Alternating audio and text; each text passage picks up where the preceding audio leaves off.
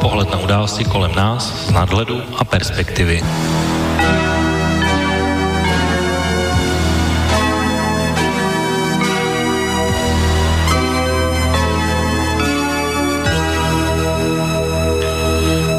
Páteční podvečer, vážení posluchači, od mikrofonu vás vítá Intibo, začíná relace Okénko s datem 17. ledna 2020. Jak jsem již vazoval minule, tak dneska se budeme bavit o české politice, protože leden je v české politice ve znamenení volebních sjezdů hned tří opozičních stran. O tom minulém byl staronovým předsedou českých pirátů opět jasně zvolen Ivan Bartoš a došlo částečně obměně pouze mezi místo předsedy strany Pirátské.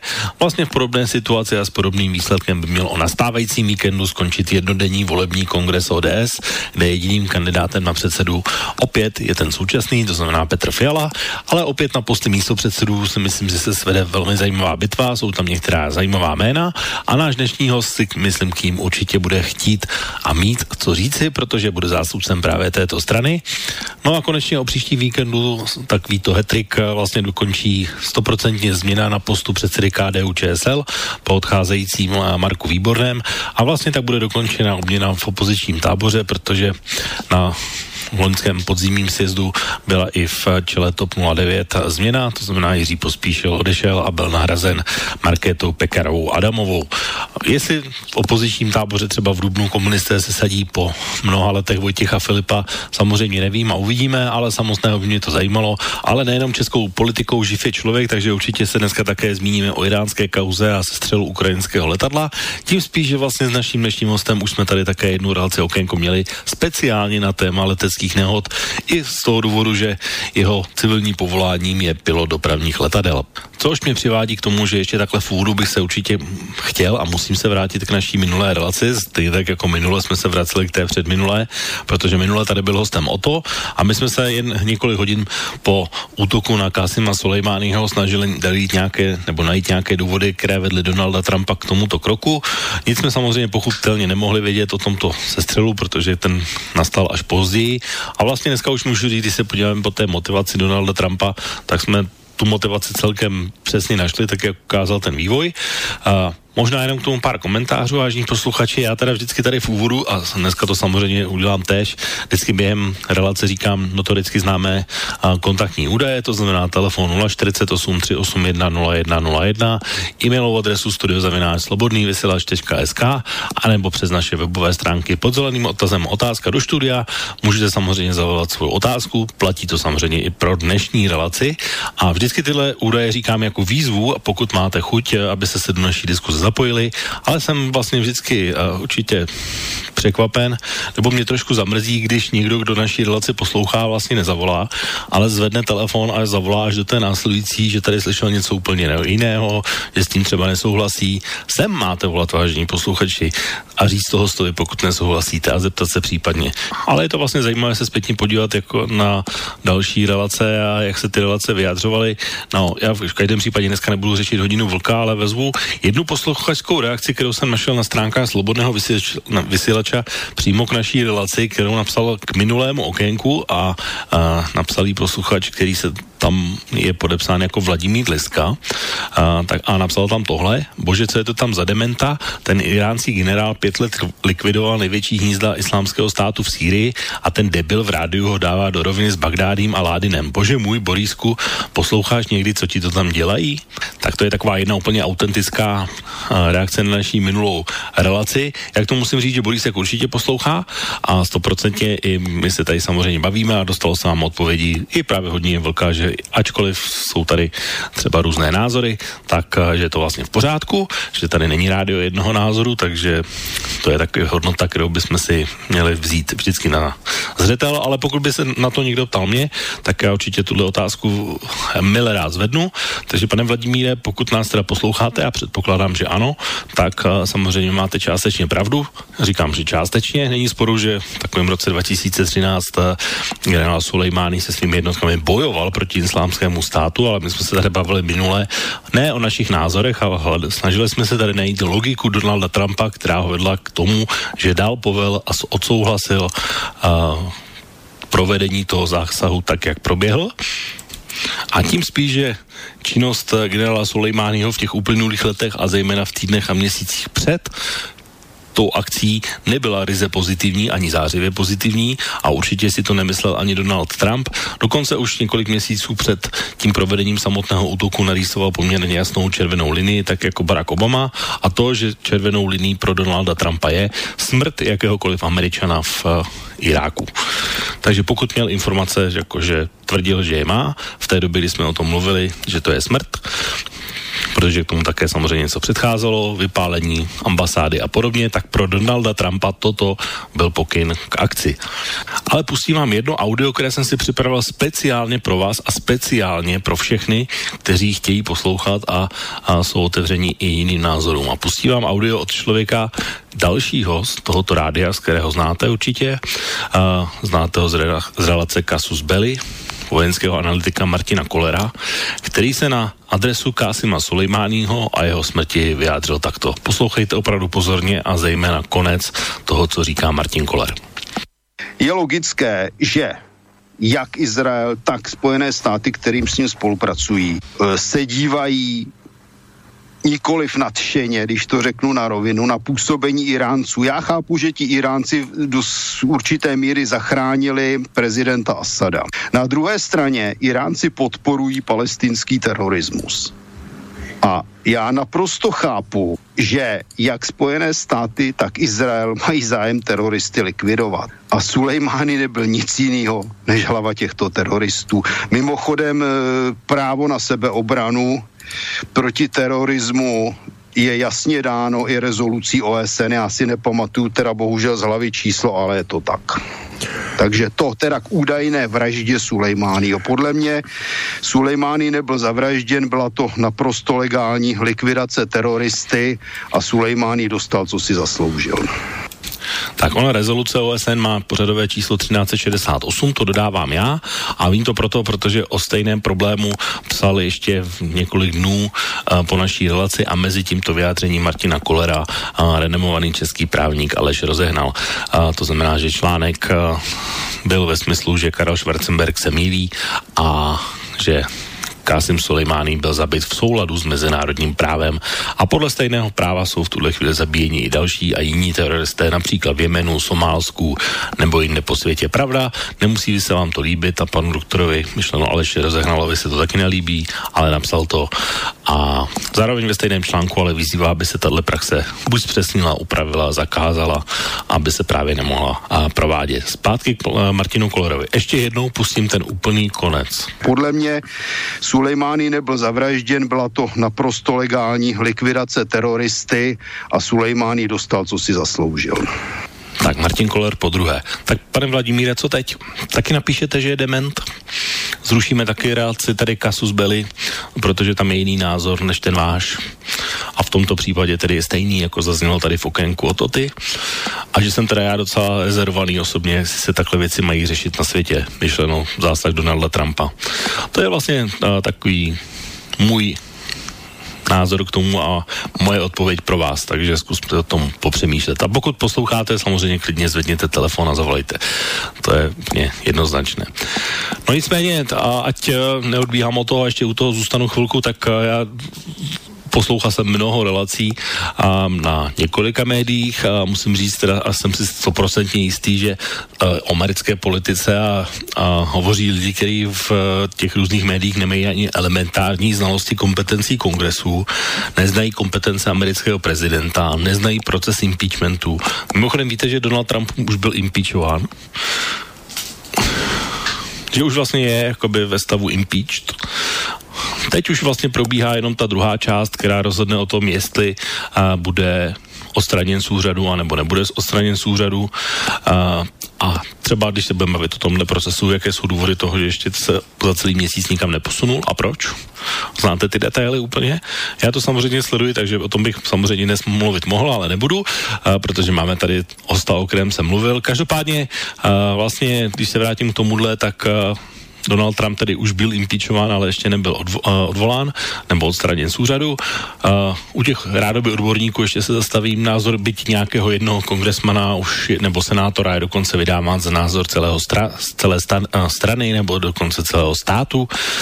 Nějaký návrh, který teprve v nějakých úvahách nebo někdo předloží, tak už se vlastně bere, že už jako schválený, ačkoliv samozřejmě to vůbec není pravda. A ale ti stoprocentně vědí, že za všechno můžou zlí demokrati nebo dokonce soudci. Uh, Trump něco nařídil, ač ho sám nařídit nechtěl, a nebo ho donutili a podobné další hlouposti. Mohl bych zkrátka pokračovat hrozně dlouho. Uh, u těch zlých demokratů, jak si uvědomíme, že Donald Trump měl dva roky většinu v obou komorách kongresu a, a republikáni až do podzimu roku 2018 ovládali všechno, takže mluvit o nějakých zlých demokratech, když mu něco brání, tak je úplná hloupost a pouze dělali svoji opoziční práci, ale reálně měl Donald Trump všechny trumfy v ruce, na rozdíl třeba od Baracka Obamy, který to měl opačně, který měl proti sobě obě komory a kongresu. Vlastně pro mě dobrá otázka dneska ve finále je, jestli podporujete Donalda Trumpa po tom, co provedlo pořád, nebo už ne, a nebo když ne, tak koho? To je taky velmi dobrá otázka. Ale to už je samozřejmě na vás a, a nechci to nějak dál rozebídat. Vlastně ještě poslední věc k tomu řeknu. Minule tady byl host, který měl třeba názor stejný jako Martin Koller. Dnešní host určitě se na celou záležitost budu ptát, bude mít názor jiný. A jsem si 100% jistý, že až tady byl host za dva týdny, tak ten bude mít názor úplně diametrálně odlišný. Takže uslyšíte vlastně v relaci Okénko tři různé názory na stejnou situaci a samozřejmě, který vám nejbližší je úplně na vás. A o tom Okénko je, protože někdy tady nejsme uh, relace jednoho názoru a klidně tady zazní všechny tři. Není s tím vůbec žádný problém. Nic, já jsem se dneska fůru trošku rozohnil a vidím, že čas velmi pokročil, takže okénko má ale dnes samozřejmě také svého hosta, kterým jsem samozřejmě mluvil i ve vztahu k těm předchozím relacím. Je člověk, o kterého jsem velmi rád, že opět přijal mé pozvání a že tady dnes s námi bude, takže je to samozřejmě bývalý poslanec parlamentu České republiky a pan Marek Černoch, takže pane Černochu, přeji vám hezký podvečer. Tak pane Černochu, slyšíme se? Tak v zásadě se neslyšíme, a tak uh, uvidíme, jestli spojení s panem poslancem navážeme. Každopádně druhým hostem i pro dnešní relaci, aby tady pan poslanec nebyl sám, tak bude jeho parťák a jsem velmi zvědav, jak se poprvé oba pánové tady v relaci Okénko podebatují, pokud se vše podaří technicky a tím je samozřejmě Marty, takže Marty, my se slyšíme, ty jsi na telefonu v tuhle chvíli? Já tě slyším moc dobře a nevím, co je na tom samozřejmě, že jsem hostem. Já to pořád mám jako výsadu. No tak já myslím, že ne, že to už je takový místní štamgast, bych skoro řekl, až tak hospodskou mluvou. Ano, štamgast jsem byl v leta, upustil jsem o to. Máro, kde jsi, člověče? No to právě nevíme. Ono tady, vážení posluchači, upřímně řečeno, uh, i naše dnešní relace začíná trošku později, protože jsme tady právě řešili různé technické peripetie, takže možná pan poslanec je i technickou obětí toho, že nás tuhle chvíli neslyší, takže pokud se nám podaří s tím technicky aspoň nějakým způsobem spojit, tak uh, určitě ho do naší diskuze zapojíme. Takže teď uh, vlastně naše relace teprve začíná, takže skončíme o něco později, aby jsme vlastně ten čas nějakým způsobem neskrátili. No, ale nicméně, protože Marek Černoch tady v tuhle chvíli není, tak tak eh, já bych začal tedy s tebou, Marty, a zeptám se tě logicky tím, jak jsem se trošku rozohnil v tom úvodu, tak eh, ty vnímáš vraždu, eh, vraždu nebo zabití Kásima Sulejmányho podle těch dvou různých výkladů. Z jakého pohledu? Bylo to legální, nelegální nebo jak?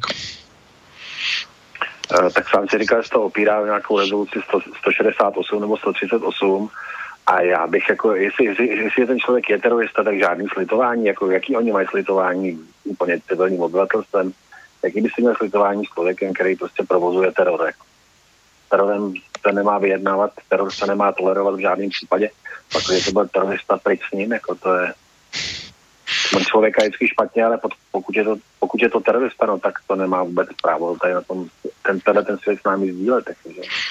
No ale to jsou právě ty různé výklady. Někteří tomu říkají státní terorismus, někteří tomu říkají neoprávněné zabití, někteří tomu říkají oprávněné zabití, takže a jsou to docela dva nesmířitelné tábory, takže porušení mezinárodního práva a podobně, takže uh, ty spíš vnímáš ten postoj třeba, co má o to o Martin Kolera, nebo ten opačný, který je hlasitější a početnější, to si zase řekněme. Já si myslím, já si myslím, že prezident Spojených států se musí se také opřít o, o, o, své, o své rádce, o své bezpečnostní poradce. a takovou akci nenaplánuješ jen tak ze na den, že se ráno při kafi rozmyslí, že toho Sulejmány odstraní. Že? To znamená, že to určitě mělo nějakou proceduru, nějaký proces v dokonalém utajení, klaplo jim to úplně bezvadně, takže to museli být připravený a museli být připravený i na nějaké následky, to znamená, že si myslím, že to asi bude v pořádku, když se skřípěním zubu, ale jako Dejvore to zřejmě bude v pořádku, ale já s žádným teroristou nemám žádný soucit, takže jestli ten člověk prostě provozuje teror, tak tak s ním nemám žádný soucit, bohužel. Jako. No, já jsem právě říkal v tom úvodu, že informace, které mám já, tak vlastně to mělo proběhnout tak, že o tom osudu už bylo rozhodnuto dávno dopředu a vlastně generále Donaldu Trumpovi předložili hned několik variant, tak jak to obvykle bývá. Samozřejmě pokud se stane něco, co se má stát, tak on i k jejich překvapení si vybral tuhle drsnou variantu. A, a, a ta se tedy potom nakonec skutečně realizovala a když se podívám na to, jak vystupuje Donald Trump dnes, tak nevidím zrovna žádné známky, že by litoval toho, co se stalo. No tak samozřejmě tohle, na, to, na to on byl připravený dávno předtím samozřejmě a prostě jim to klaplo a prostřednictvím toho dronu a ten člověk už je ze světa pryč a já mám zvláštní pocit, a je to tak věta, že, že to je tak dobře. No. Ten terorismus to samozřejmě jakoby jako takový asi nevyřeší, ale je o jednoho míň, no. Otázka je, to bude stačit. Tak já jenom vážím posluchači, jenom ještě jedna věc, tak jak jsem říkal o těch technických problémech, tak jeden výsledek to ještě má, že bohužel dnes tedy nebude asi dostupná telefonní linka, čili pokud byste se chtěli do naší diskuze zapojit, tak budou k dispozici maily a budou k dispozici naše webové stránky pod zeleným odkazem otázka do studia, takže tyhle dva způsoby určitě budou fungovat. A typuji, že první e-mail, který přišel, že bude od pana Vladimíra, o kterého jsem mluvil, takže registruji a dnes si určitě užijete a myslím si, že i za dva týdny si užijete taky, takže a pak budeme určitě spokojení, pane Vladimíre. Tak, eh, takže to bylo jenom taková rychlá, rychlý návrat k Kásimu Sulejmánimu, tak jak jsem o tom mluvil a pojďme se tedy dostat, protože jsem uváděl dnešní relaci, takže se budeme bavit hlavně o české politice, ale ještě když se dostaneme k ODS, tak uh, musím se tě Marty zeptat, protože ono to s tím samozřejmě souvisí, tak si se nějak netajil tím, že ODS pod vedením Petra Fialy zrovna není úplně tvůj šále kávy a spíše pre preferuješ tu oddělenou část pod vedením Václava Klauze mladšího, tak eh, teď už je to nějaký čas, tak zase je dobrý čas eh, se k tomu vrátit. Tak eh, to je, jak to vímáš takhle zase po časem s tím odstupem? Změnilo se něco u tebe? Nezměnilo se nic, já si pořád myslím, že, že Fiala mm, je podcast, tak to je jako Není to ta ODS, není to ta ODS, která se kdysi nějakým způsobem, až potřebujeme skandály, udržovala nějakou, nějakou ideologii, nějaký pravicový ideály. Já jsem dneska zrovna, zrovna se znovu viděl krát, krátce nějaký uh, projev našeho bývalého prezidenta Atola Klauze, který řekl, že ODS už ho prostě vůbec nezajímá a že s tou pravicovostí na naší scéně je to divný, když jsem si chvilkou zmiňoval, že budou měnit uh, předsedu dokonce lidovci, že který teda ty byli ochotní vládnout úplně s kýmkoliv a zrovna si za to říkám, pokud to nevyhraje Zdechovský a vyhraje to Jurečka, no tak to jsou zase starý dobrý lidovci a je to úplně špatně prostě pro všechny. Jo. Já mám ku podivu pocit, ten Marek Výborný byl slušný člověk, ten, ten, ten jejich předseda, který teda musel odstoupit pro problémy v rodině a je mi moc líto, že přišel manžel. Ale lidovci, jediná záchrana lidovců je mm, Zdechovský, europoslanec Zdechovský. No tak to uvidíme, to vlastně bude příští víkend, teď je vlastně na programu ODS a, a liší se to vlastně tím, že ten kongres víkendový ODS je vlastně naplánovaný dlouhodobě program nebo eh, sjezd lidovců je taky vlastně víceméně mimořádně, protože to je právě ta tragédie, která se stala Marku Výbornému. A pak vlastně ty další dvě změny, kdy odešel Jiří Pospíšil a Marketa Adamová ho nahradila a Ivan Bartoš úplně v pohodě obhájil své pozice u Pirátů, tak to vlastně byly taky plánované věci, protože se vidělo, že v tomhle termínu to bude. Když se vrátím teda jenom ještě k trikoloře, tak eh, ono je to hrozně zajímavé i z toho pohledu, že vlastně, když se podíváme na různé průzkumy veřejného mínění a velmi velmi často se tím zabírá i Václav Klaus mladší na svém facebookovém profilu, tak eh, mě třeba zaujalo, že průzkum České televize Trikoloře uh, přesahuje už dokonce 6,5%, jiné průzkumy říkají zhruba 3,5% a CVVM naopak uh, dokonce 0,5%, takže úplně neskutečný rozpil a Václav Klaus dneska s okolností se opět rozčílil a dal tam vlastně dva průzkumy, které jsou od agentury Phoenix a Sanep, což ale nejsou úplně ty asi úplně nejreprezentativnější agentury, ale jsou to třeba ty, třeba v tom případě Sanepu, které si třeba platili Tomio Okamura, tak eh, ty jak vnímáš reálnou sílu z trikolory dneska, z těch čísel? Já si myslím, že 5% ještě nepřekročili. To si fakt myslím. Já si myslím, že oscilují někde kolem 4% a mám zvláštní pocit, že pokud budou pokračovat takhle, jako že to bude one man show eh, Václava Mladšího, tak to nedopadne vůbec dobře. A oni, ne, že jako nemají kvalitní lidi, tam jsou, jako tam sama, sama ta Suzana Majerová je, to je, to je opravdu holka, která mě se jako líbí, jako líbí se mi její postoje, líbí se mi její projekt, tam uh, on se neobklopil úplně nekvalitníma lidma, ale ty by měli začít pracovat, měli by se začít jakoby ukazovat a měli by začít prostě naprosto jasně, pre, uh, naprosto jasně představovat uh, nebo seznamovat lidi se svými představama. A nemělo to už probíhat. To já si pamatuju na tom, na tom sjezdu přece říkali, že hned v zápětí, že potom sjezdu, až se zvolí to vedení, že to začne, ale nějak teda z nějaké známky nevidím úplně. No, ono to začalo tím, že oni vyrazili do terénu, že to znamená, že neustále prostě vyráží do terénu a neustále někdy jakoby uh, mají, mají různý meetingy, nevím, jak jsou naštívený, myslím si, že to je kraj od kraje různé, ale pořád je tam jenom ta jedna vás, jako, že toho Václava Klauze mladšího, který je verbální jako v nějaký, nějaký rozpravě výborný, to zase to si budeme povídat, on, on je takový jaderný a někomu to může velmi vyhovovat, ale ty ostatní hlavy nevidím, ty ostatní tváře prostě jako ty trikolory nevidím nikde, nějak slyším, že teď by teda do toho měli, jestli to myslí vážně, tak by to měli šlát. Tak teď se trošku ztrácí signál někde, aspoň teda mě v uších. No, říkám, že, že, že by prostě, jestli, jestli to myslí vážně, tak by do, do toho měli šlápnout i ty ostatní a neměla by to být prostě strana jednoho, jednoho muže, jednoho Václava Klauze mladšího, že? No a není to vlastně takhle koncipované už od začátku. My jsme se o tom i bavili, že to je takové velmi podobné například se SPD Tomia Okamury, který je tam taky velmi dominantní a jednoznačně tou nejznámější osobou. To si nemyslím, protože, protože tady už od začátku prostě tam byla ta, ta Zuzana, která místo Tomioby nesnes, nesnes takhle, takhle uh, silnou osobnost ve své straně, tam je ten přiklivovač ten Radim Fiala, což je jenom vykonavatel, že jo. A v podstatě, eh, já neviděl jsem někdy jejich poslanecký klub, to je katastrofa, to, to je prostě, ne, nemůžeš, nemůžeš to brát jako stranu, to je politický projekt, to je prostě biznis, Eh, já nevím, jestli už nás Marek, Marek slyší a ten by k tomu určitě řekl víc, to je známý, známý to pučista, my tak někdy říkáme. Tak uh, to je opravdu jenom projekt Tomia Okamury, to jinak není. A neustále, neustále řízený tím večerníčkem, že to v podstatě říká, co má říct, a kdy to má říct a jak to má říct. No já bohužel musím říct, že Marek Černoch nás tuhle chvíli stále neslyší. Prosím? A že Marek Černoch nás v tuhle chvíli ještě stále neslyší, takže bohužel.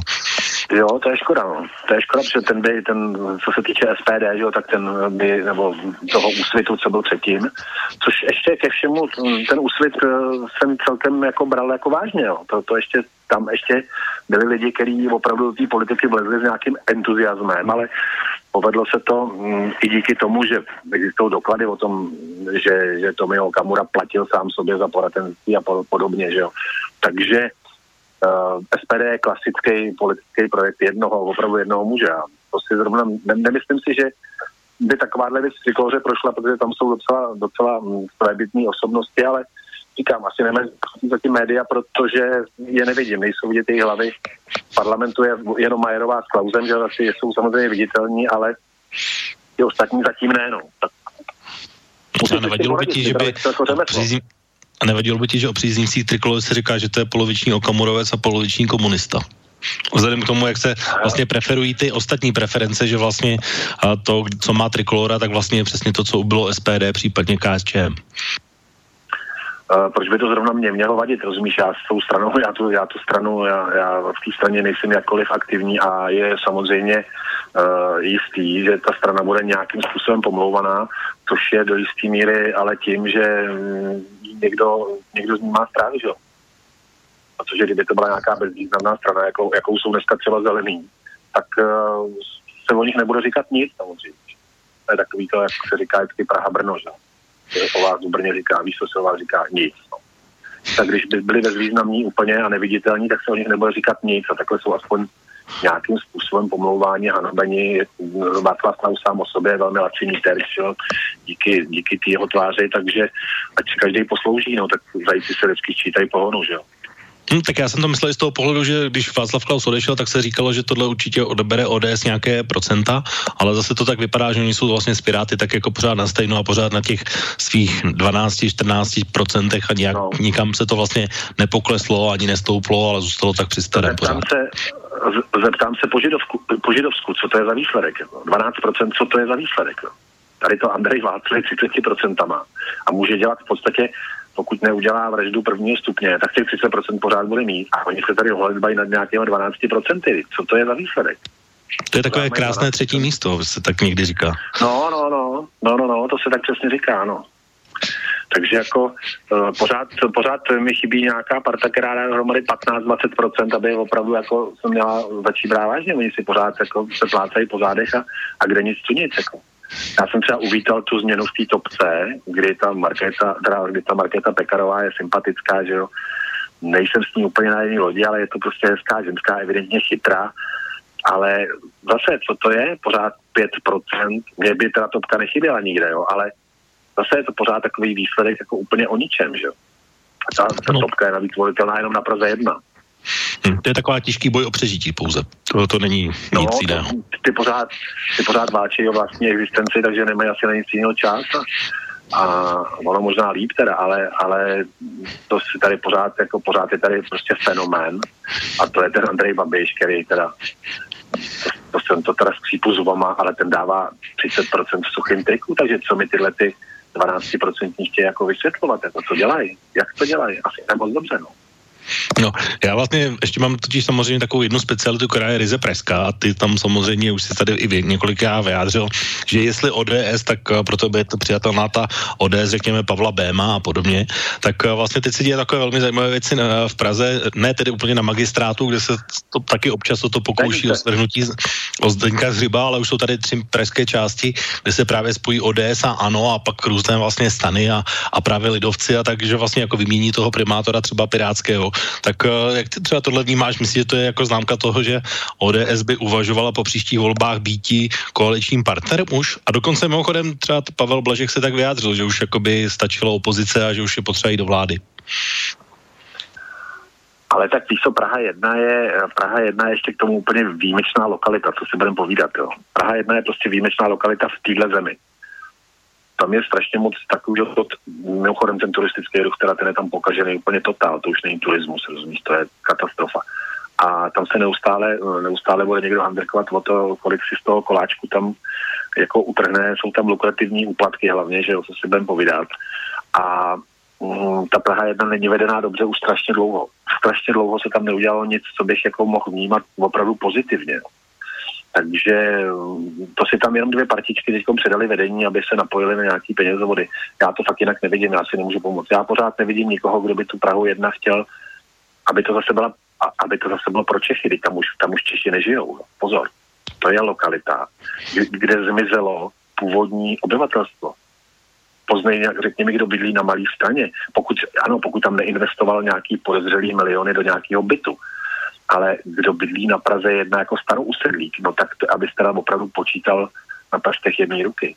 A tohle jsme úplně zničili, my jsme prostě zaprodali úplně, tu, tu Prahu jedna my jsme zaprodali. Jako.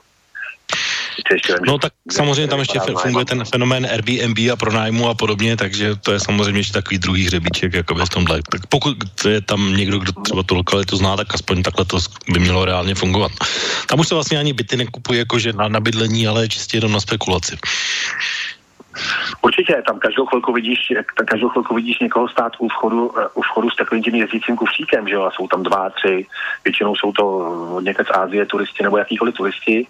A každou chvilku je vidíš s telefonem, jak, jak hledají toho, kdo jim odemkne, a za sebou dva jezdící kufříčky, rozumím, že jdou se ubytovat, že jo, no, a, a nikdy na baráku nevidíš nápis hotel, takže to je opravdu předmět strašného biznesu a Praha jedna je teda opravdu už úplně v podstatě to, to centrum města je zničený tím letím. Pak je to zničený. No, No, tak zase, ještě tam je takový ten jeden fenomén a velký problémy v Praze, zase mě zajímalo, jak to vnímáš, že vlastně a, cenová mapa říká v podstatě, že a, to, co bylo za pronájem v centru asi před třemi lety za nájemné, tak už se platí teď na jeho okraji a v Praze ve, jako myšleno v centru už je to naprosto neufinancovatelný a je to samozřejmě způsobený tím, že nejsou byty, nej, není, není dostupné bydlení. Tak a, ty vnímáš, a, a ani není žádná nějaká pozit, nějaký pozitivní výhled, že by se to mohlo v dohledné době změnit. Vidíš ty nějaký světlo na konci tunelu? I kdyby si, i kdyby si byl tak, tak zabezpečený, že by si si mohl dovolit eh, bydlet v Praze 1, tak to už není hezký bydlení. Jo, pozor, nemáš žádný občanský servis, v podstatě si nemáš, kromě nějakých žabek předražených, že si nemáš jde nakoupit. E, za parkování by si se, za to, co zaplatíš za rezidentský parkování, to by si jinde postavil dům. To už fakt není přívětivý místo jako k bydlení, jo. Mně se to plácá, já si bydlím hezky tady v nejlepším místě k žití, že jo, ale ale, ale opravdu Praha jedna už není jako ke svým obyvatelům takzvaně friendly, vůbec není přátelská ke svým vlastním lidem. To znamená, že kdyby byl tak movitý a mohl tam bydlet, tak to pro tebe teda není žádná výhoda. Hmm, a u vás v Říčanech se to taky projevilo? Na okraji myšleno? U nás, u nás v Říčanech je strašně moc starou sedlíku a strašně moc novou sedlíku, protože tady propukla úplně děsivá výstavba tím, že jsme vlastně 10 kilometrů za Prahou, že jo, my jsme na 11. kilometru dálnice D1 tak eh, se tady zvýšil počet obyvatel zhruba o 4,5 tisíce, ale ač eh, nejsem s kořenem úplně na jedné lodi úplně ve všem, tak musím říct, že infrastrukturu nějakým způsobem zvládnul, eh, nějakým způsobem zvládnul ško- přistavět školy, nějakým způsobem ty říčany a zvládá a je to hezký místo k žití, to musím říct. Jediné, co mi trochu vadí, že máme poměrně mrtvý náměstí, ale, ale jako říčany jsou pořád hezký místo k žití a jsou hmm. pořád přátelský ke svým vlastním. Je to spousta takových těch rodin, které jsou kovaní říčeňáci a jsou ve svých domech, hlavně jsou ve svých domech, víš co, takže s tím nehneš, jo, to je jejich majetek. No tak teď by to možná mělo jako dobré, dobré zhodnocení, kdyby se chtěli vystěhovat někam, jakože, že ta hodnota jde poměrně no, to, raketově nahoru, ale ještě nějakou dobu ještě evidentně půjde. Děje, takže... to se samozřejmě děje. Že se tak, a že, že ten dům je spekulace. No, no. Zeptám se tě, byl jsi překvapen z toho uh, rozchodu mezi Milošem Zemanem a Jaromírem Soukupem?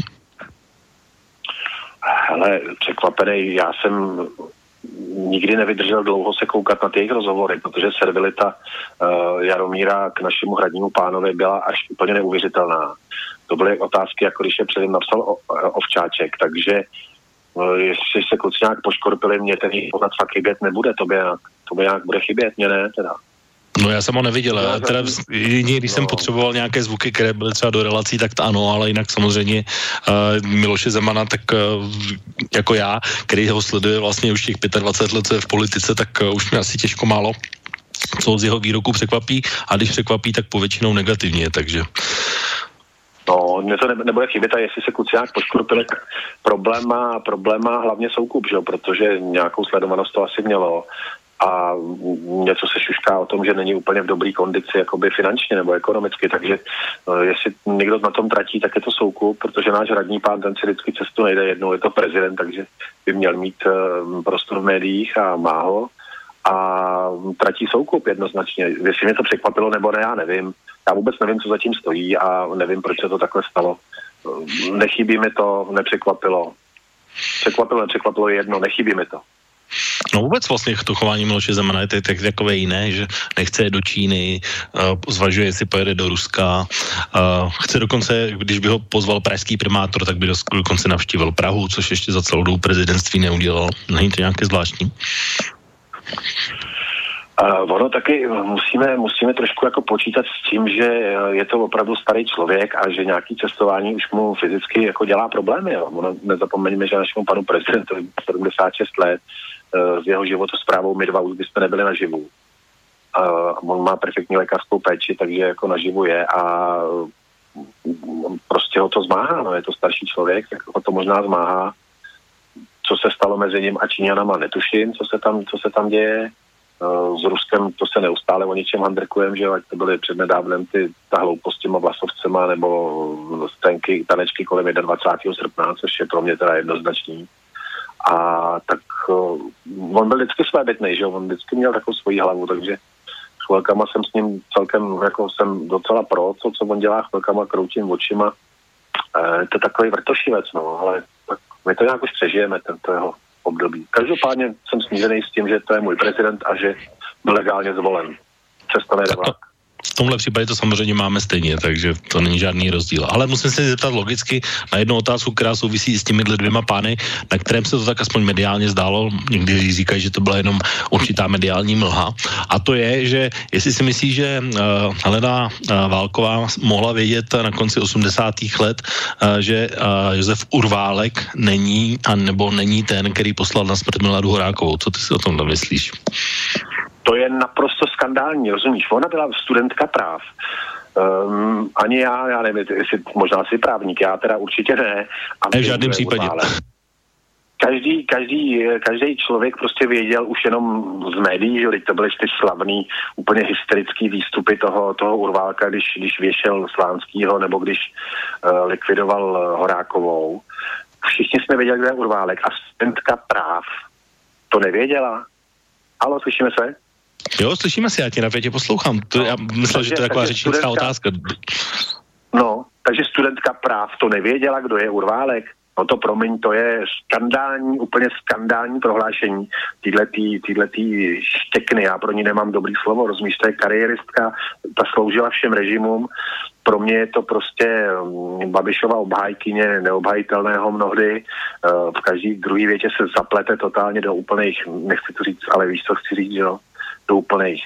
No a pro mě, je ten, pro mě je ta paní prostě úplně nepřijatelná. Lže a jestli neznala Urválka, tak opravdu už by měla si skočit nějakým lékaři, protože se na ní projevily teda příznaky prostě nějaký choroby, že jo, Alzheimerovi nebo já nevím čeho.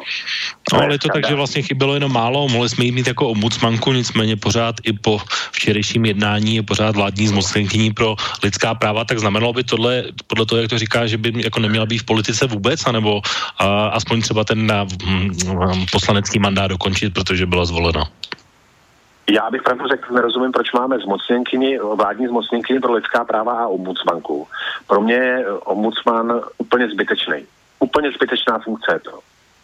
Teď se stane ten, eh, patrně se stane ombudsmanem ten křeček, který mimochodem taky kdysi měl problém se svým doktorátem, že jo. Taky je to člověk, který prostě se blíží 80. To je ne, překročil tomu už dokonce 81. No bezva, no tak, eh, tak eh, to je tak zbytečná funkce, že obávám se, že ani křeček to nezachrání, ani nikdo to nezachrání a hlavně v tom vidím určitou duplicitu. Jestliže máme vládně zmocněnce pro lidská práva a ombudsman, tak jsou to dva vyhozené platy, které by se daly použít jinak.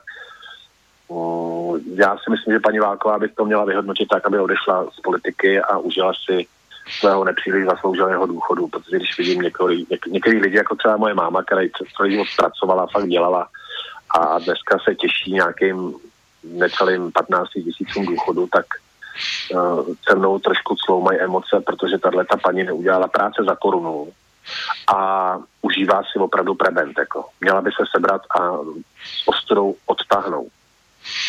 No tak eh, co se týká Stanislava Křečka, tak mimochodem on už byl teda nominovaný dvakrát a minule tedy prohrál s paní Šabatovou, což je právě ta končící uh, ombudsmanka, která končí a ani předtím neuspěl, tak uh, vlastně Miloš Zeman nominuje po třetí téhož, téhož člověka znova.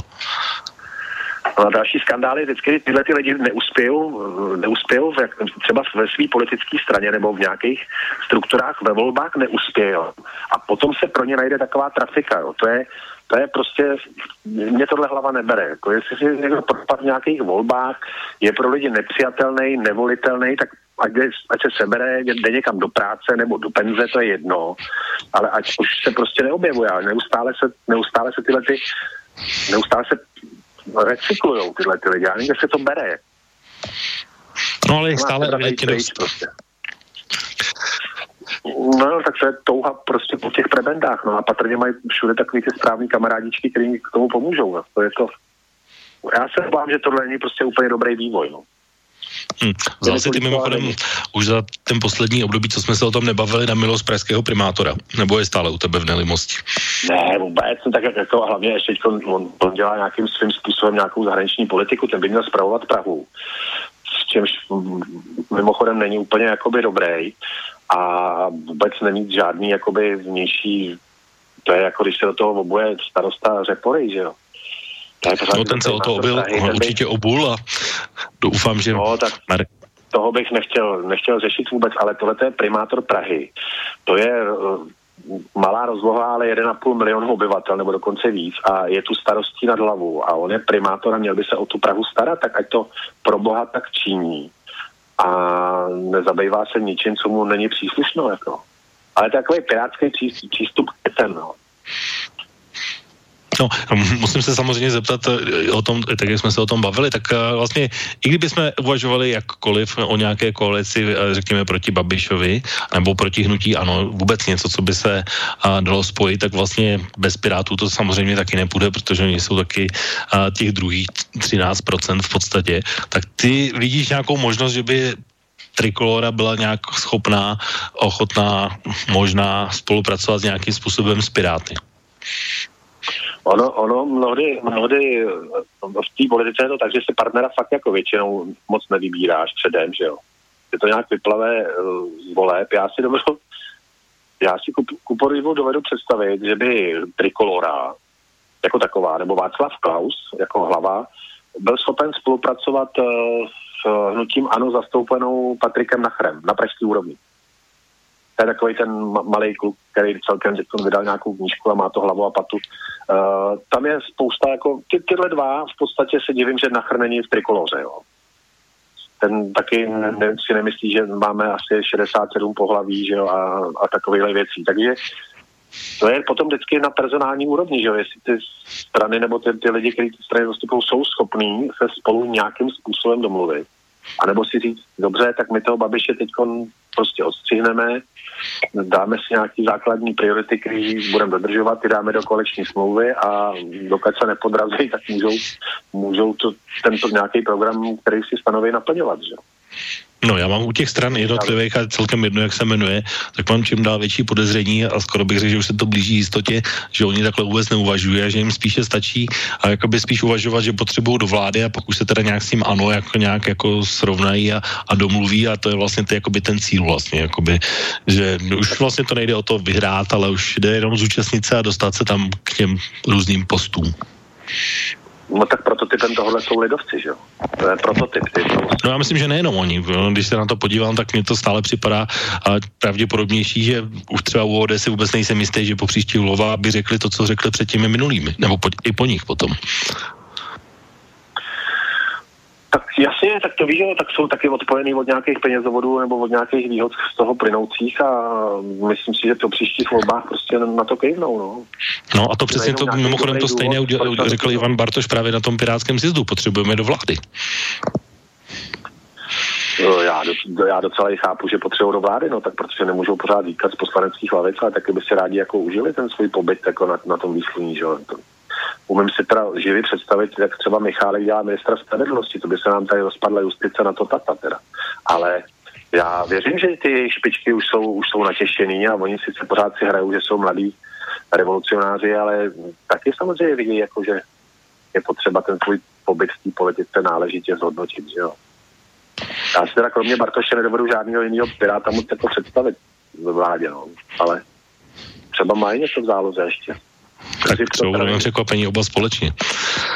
Nebo všichni, jo, jako jo, společnost. Já se, nechám, já se rád nechám překvapovat určitě, ale Piráti nevím, čím by mě mohli překvapit. Zatím teda překvapují akorát bonzováním na sociálních sítích. Jsou mistři světa v nahlašování různých příspěvků teda. To je, a oni se tím ještě pochlubějí, že jo, takže... Jo, no to já nevím, protože já Facebooka třeba tak to, to je u mě známo, že já nepoužívám ani používat nechci, ani nebudu nikdy, ale o bonzování vlastně velmi často mluví Andrej Babiš, ale zase na druhou stranu, když si vezmu vlastně to, co oni nahlásili v úzovkách do Bruselu nebo oznámili, tak se do puntíku stalo, do puntíku sedí a vlastně i to způsobuje Andrej Babišovi ty problémy, takže on je asi úplně nemá v oblibě. Ale tak to je něco jiného, víš co, to je, eh, to je, eh, ne, nepleťme si to s transparentností, oni se tady mm, nějakým způsobem nevyhnuli ani nějaký normě slušného chování, ani zákonu, oni to dokonce ze zákona, když máš pocit, že se ta nepravost děje a oni jsou v politice, tak na ní mají upozornit a to učinili bez zbytku. Za tohle to bych je vůbec nepéroval, jo. ale tady jde o to, že prostě ty napíšeš nějaký svůj názor na ten Facebook a on se nebude líbit nějakým operátoru a okamžitě jsi nahlášen. Mně se to teda nestalo, jako ale, ale vím, že tohle to probíhá. Samozřejmě na těch Facebookách jsou různé stránky, různé strany, různý prostě uh, profily, kam si dočteš hledat co od úplných nesmyslů až po věci, nad kterými jsi schopný se třeba zamyslet, ale uh, mistři světa v nahlašování prostě příspěvků jsou Piráti. Tak pojďme si dát krátkou přestávku, dáme si písničku a potom snad už by pan Marek Černoch mohl být uh, přihlášený a mohl by být součástí naší relace, a protože už jo, to snad vypadá, že už skutečně by se to mohlo podařit, takže uvidíme. Pojďme si dát vážní posluchači přestávku s písničkou a pak se vrátíme a budeme v debatě minimálně s Martin pokračovat dál.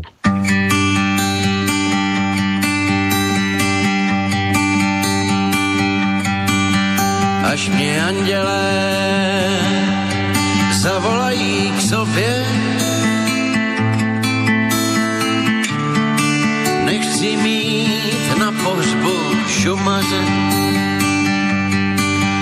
dám přednost přes smutečním maršem.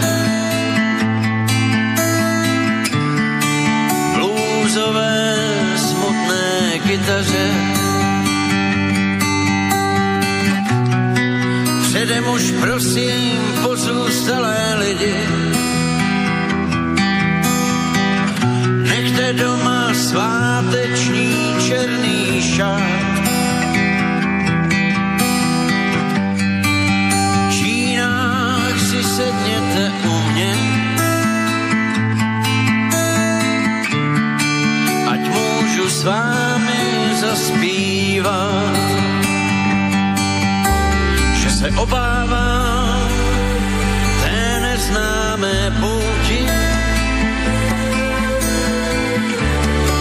Chápejte, umřu poprvé, na světě nechávám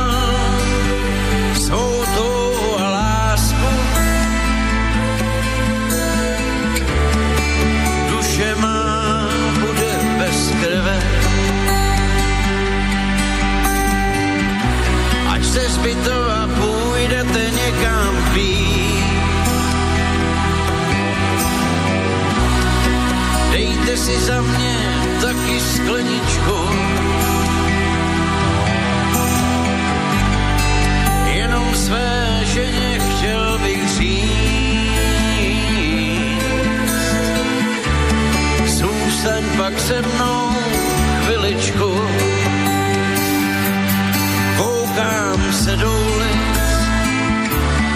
slzy mi lezou do očí. Můj život končí ve hvězdách, lidi se dole plahočí. Měl jsem rád život bláznivý, já neměl srdce z kamene,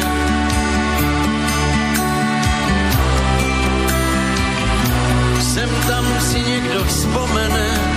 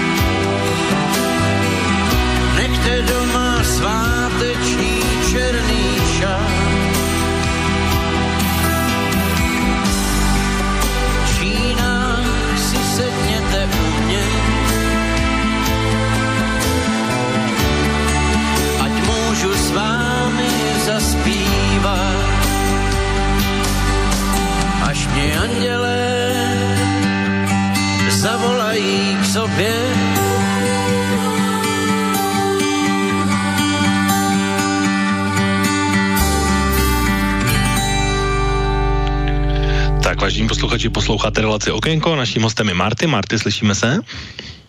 Já tě slyším, dobře. Tak, výborně.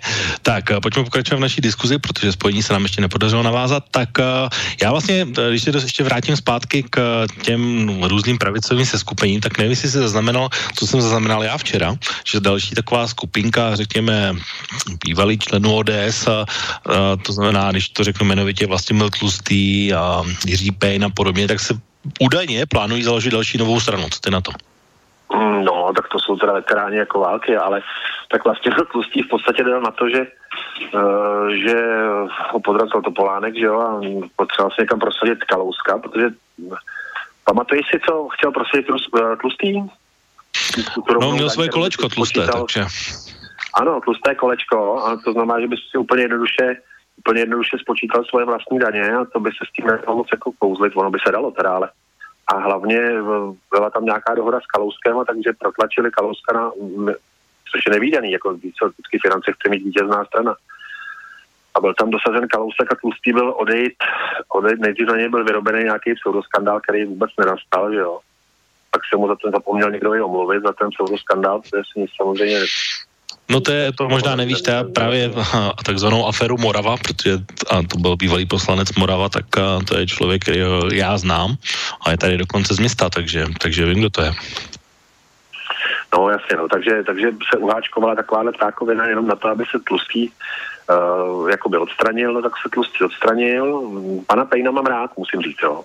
Já mám osobně jakoby docela blízko, eh, protože to je jeden z mála lidí a to se málo ví, protože on si to PR nedělá který ještě když uh, jako požíval imunity poslance, poslance za ODS, tak způsobil tady nedaleko ve Světicích dopravní nehodu. Nechal se sám zbavit imunity a naprosto uh, nechal se odstíhat, uh, uhradil všechny vzniklé škody, prostě nevyužil té výhody, že měl imunitu. Jo. Takže to mi přijde, to je charakterní chlap a, a i, i z dalších jeho výstupů prostě vím, že to je člověk, který ho který u mě se těší celkem jakoby úctě a nikdy jsem mu neslyšel, že by vypouštěl nějaký něco, čemu bych úplně dobře nerozuměl. Škoda je, že skončil ten projekt těch svobodných, že vlastně tam v té straně trpěl Petr Mach porážku a s ním i Jiří Payne, ale tak jestli tahle ta stará garda má pocit, že má co říct, no tak fajn, ale obávám se, že v volbách jim to moc dobře nedopadne. No, no já právě Jiřího Pejna, to jsem se právě chtěl zeptat, že si to není takový politický turismus vlastně, protože to je právě to, že já už si pamatuju právě minimálně tu třetí ne. stranu, jako ve které by byly.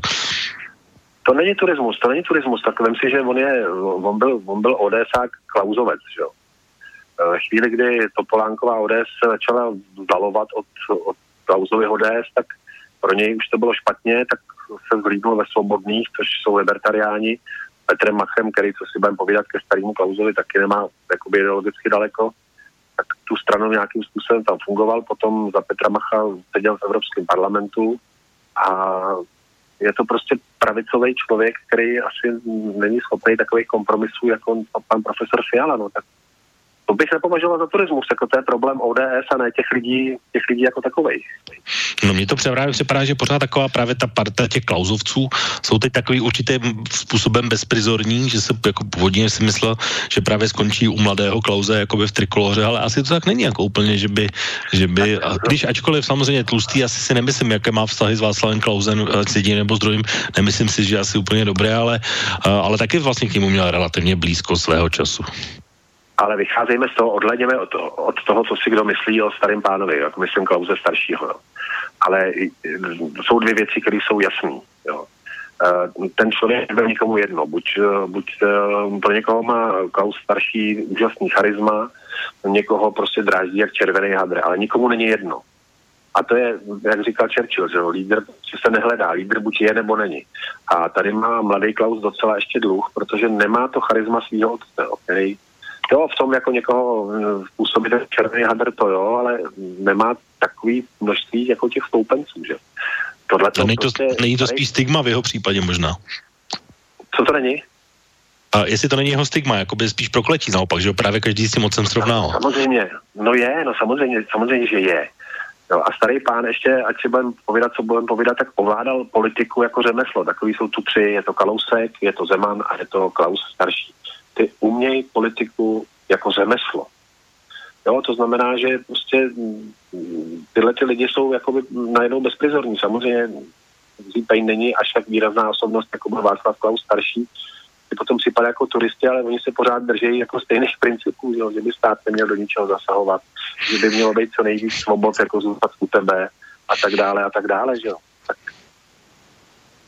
No, já, já musím se zeptat v stavu KDS ještě na jedno, na jedno jméno, které se vlastně uh, dostalo vlastně jakoby zpátky z politiky a mělo taky velmi poškozený jméno zpětně s uh, kauzou Promopro a postem ministra zahraničí a na postu uh, ne ministra, ale uh, ministra po evropské záležitosti a to je jméno Alexandra Mondry. Zeptám se tě, jak ty ho vnímáš tehdy a jak ho vnímáš třeba dneska. Alexandra Vondru, já, já mám pořád stejně. Alexander Vondra, ten má svůj svět, rozumíš, ten nadšený broučkář. E, kauzu Promopro bych mu moc nepřišíval, protože byla spousta šíbrů. Jako jasně, za to, že to neskontroloval, nebo že si na to nenajal asi soukromý detektiva. E, to je podobný jako kde si co si přišli vlastně Parkanové. Do dneška si nikdo neomluvil, do dneška nikdo neodsoudil. A je ale pořád vyšetřována, což nemá, je podivné. A je pořád neustále vyšetřována, ale do dneška ji nikdo neodsoudil, tak ji nikdy neodsoudí. A do dneška si ji nikdo neomluvil.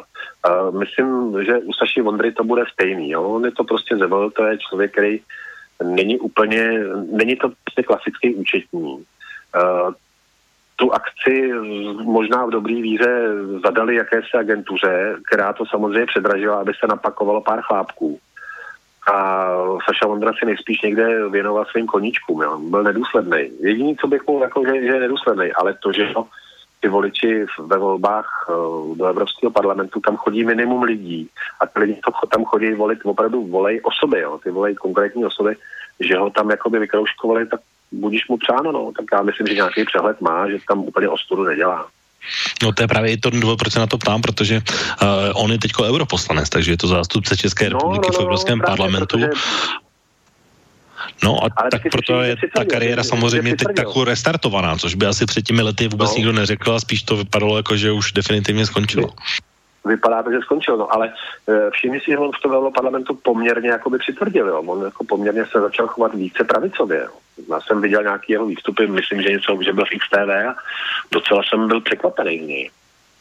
No ale má tam svého parťáka, který jeho já poměrně už vnímám jako takovou, řekněme, součást bruselského establishmentu, který ví, že tam jako bude, je mu tam dobře a vlastně ať něco řekne, občas řekne něco chytrého, občas řekne něco hloupého, občas něco napíše i třeba k vraždě Kásima Sulejmányho a to je jeho kolega, taky stranický parťák a vlastně osoba, s kterou ty určitě taky budeš mít co ke komentování a to je samozřejmě Jan Zahradil. Tak tohohle člověka vním, svého času taky vlastně byl považován za kurního prince uh, ODS v jisté době, dokonce snad myslím kandidoval na předsedu, uh, ale teď už je to vlastně tak jako uklizený v tom Bruselu a už je to taková ta, já bych řekl skoro stará bruselská struktura, když bych to měl takhle říct na tvrdo. Jak ty to vnímáš? Ber, ber to čistě ekonomicky. Jak dlouho už tam sedí druhý období? Nebo třetí? No já myslím, že už díl, že třetí, určitě. Třetí, znásob si to, znásob si to počtem, měsíc, počtem měsíčních platů a máš tady jednoho bohatého, šťastného člověka, že jo? To je... No, právě, uh, ale jestli to není málo. Jako, že to... Jakože zahradil toho tam poslední dobou moc nepředvádí, no nepředvádí, no. Mně se docela líbil, když tam seděl nedaleko toho Najzla Fareče, jo a, a děli se věci, zdá se, že se dobře učí, ale, ale v té době já vlastně vůbec nevím, co pan Zahradil tam dělá. V korunním princem už dneska dávno není, že protože ten pobyt v tom Bruselu samozřejmě tady už ztratil realitu, ztratil kontakt s naší realitou a kam podle mě tam už je jenom proto, aby znásobne to počtem měsíčních platů a říkám, až tady o jednoho velmi, šťa- velmi bohatého a šťastného chlapa v ideálním věku víc by tady chodil no, nějakého rizika. A není tohle vlastně nahrávka na směs, že přesně se říká, že někteří lidi tam kandidují přesně jenom kvůli tomuhle, že by, aby byli jako v klídku, měli své nějaké teplé místo, když už ho do, třeba doma v těch původních státech mi nemůžou, tak tady ho mají jisté. A vlastně, vlastně násobně lépe placené, než to v těch svých původních zemích.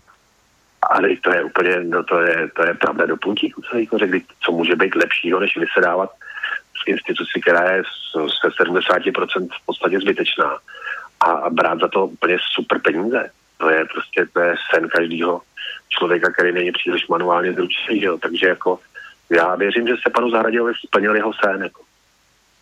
No ale zase, zase řekněme, že on byl jako jediný Čech jako kandidát, jako ten špicen kandidát, to znamená byl lídrem celé té frakce vlastně spolu s Brity a podobně, takže zase asi na tom jako v téhle, v tomhle segmentu na tom nebyla asi úplně špatně z hlediska svého jména.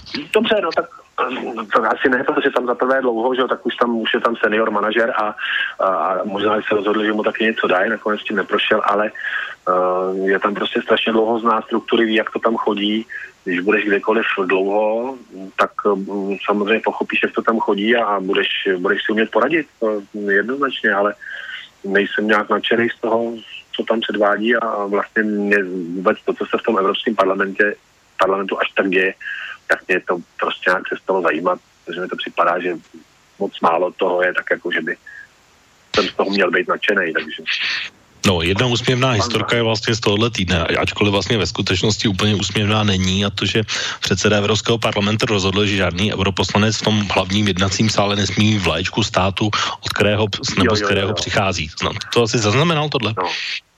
To jsem samozřejmě zaznamenal, no, ale mám pocit, že zlobil, zlobil ten doktor David, že jo, zlobil, ten si tam českou vlaječku dal.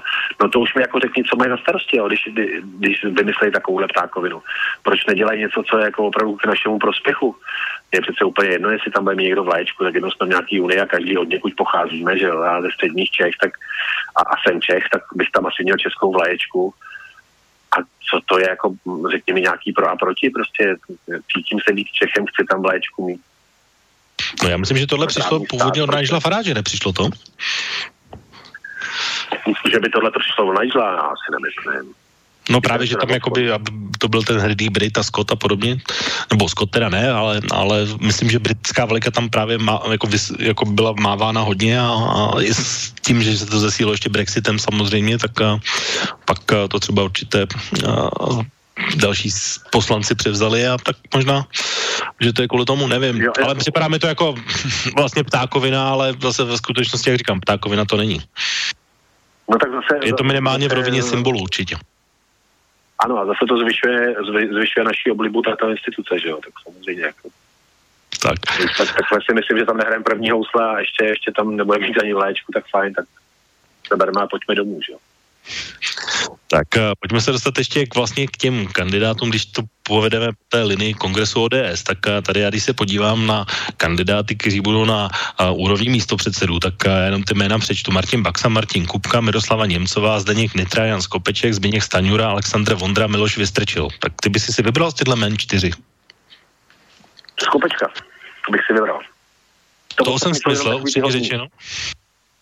Skopečka bych si myslel, Skopečka bych si já vybral, uh, ty ostatní jsou hodní přikryvovači, to je, jsou úplně, jsou úplně zbyteční jména, jsou úředníci, Kupka, co jako. Baxa. Starosta Líbeznic. Prosím? Starosta o Líbeznic, takové pražské kousek vím, za já vím, to, no to já dokonce vím a postavil tam sportovní halu a, a jako bezvadný, ale, ale co jako Kupka, no, tak Kupka je starosta fajn, jako je to asi lepší starosta, než mají v Reporích, to nesporně, ale, ale což by mě měl Kupka nějak extra zajímat. Skopeček tam vím, že to je nějaký ekonomický jakoby expert a je poměrně blízko takovému tomu klauzovému takovému tomu klauzovému uh, libertariánství, ale ty ostatní to jsou fakt jako jsou šedý myši. Paxa, promiň, nic. Němcová, taky promiň, to je TOP 09. A co dále?